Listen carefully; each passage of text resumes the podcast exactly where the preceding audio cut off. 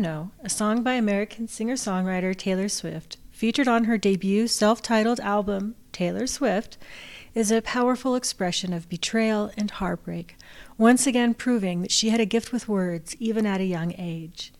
Written when she had only reached the age of 14, the song dives into the pain of broken trust and the strength required to stand up for oneself in the face of betrayal. This song also expresses that forgiveness sometimes only goes so far, as it doesn't take back something that's already been done.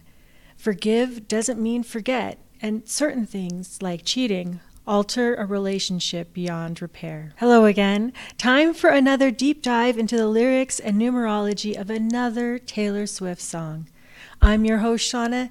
Thank you so much for choosing to listen to our analysis of everything Taylor Swift, including the many eggs she left behind that we hadn't found yet, until now, that is. We enjoy making this podcast as a new Swiftie, and we hope that someone out there you enjoy listening to our new thoughts. The puzzle books we made based off all the eggs ran into some issues, but we've cleared it all up and they have been republished. All you got to do is search up Egg Stream, one word, Egg Stream, E G G S T R E A M, Egg Stream, like stream of eggs. Anyway, with all that out of the way, let's get back to our analysis. In Should Have Said No, we hear the story of a relationship marred by cheating. Taylor Swift's lyrics ooze with the raw emotions involved when finding out a partner chose infidelity over loyalty. At the beginning of the song, we learn that the narrator had just discovered that her lover has betrayed her with another woman. Interestingly, she only briefly describes his apologies and him begging for forgiveness. Instead, keeps her focus on the results of a huge betrayal like cheating. Although heartbroken because she still loves him, she knows that no matter if she forgives him or not, she can never forget what happened. She must let him go, even though it breaks her heart. When Taylor Swift sings, and I should have been there in the back of your mind, shouldn't be asking myself why, you shouldn't be begging for forgiveness at my feet. She's showing that she deserves better than someone who should have said no but didn't. And in doing this, the story becomes less about him cheating on her and more about him devaluing her in order to take back her value, though, she has to know what she is worth, and she does know, which is why she walks away. Musically, Should Have Said No blends country and pop elements, again exemplifying her crossover appeal that we hear in this first album of hers. The song begins with a twangy guitar sound with an overlay of what sounds like a violin.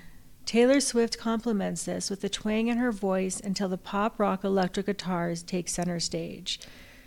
While the string instruments all have their time to shine, they still allow Taylor's vocals to take center stage, allowing us to hear a range of emotions. We've noticed Taylor seems to use the verses of her songs to show her vulnerable side and the chorus to voice her anger and frustrations.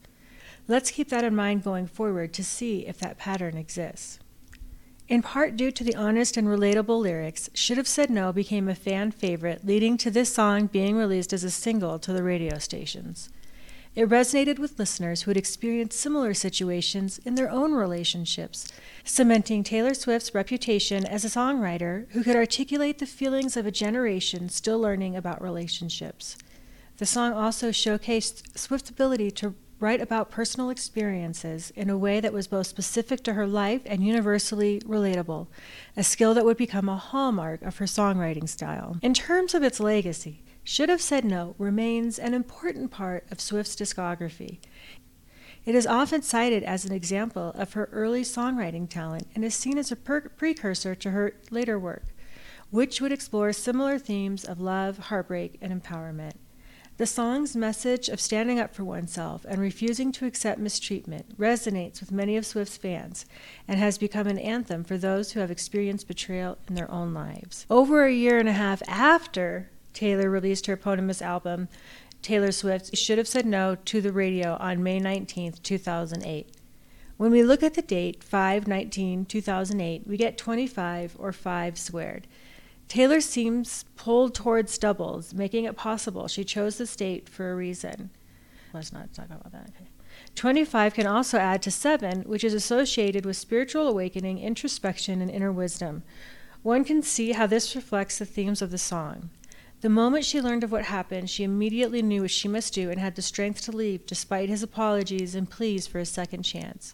She understands exactly how this will affect her going forward if she stays and if she leaves. If she stays, looking at him will remind her of how he broke her heart. Her knowledge of this allows her to choose to move on and choose herself. What a great lesson for fans, you think? When faced with the huge betrayal, one must choose themselves and trust in the knowledge we have of what will happen if we don't choose ourselves over someone who betrayed us. And just like that, we've come to the end of another episode of Decoding Taylor Swift. In our next episode, we will get into some of the songs that didn't make it to single status.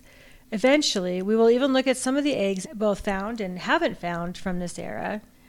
Well, haven't found from this era until now, that is.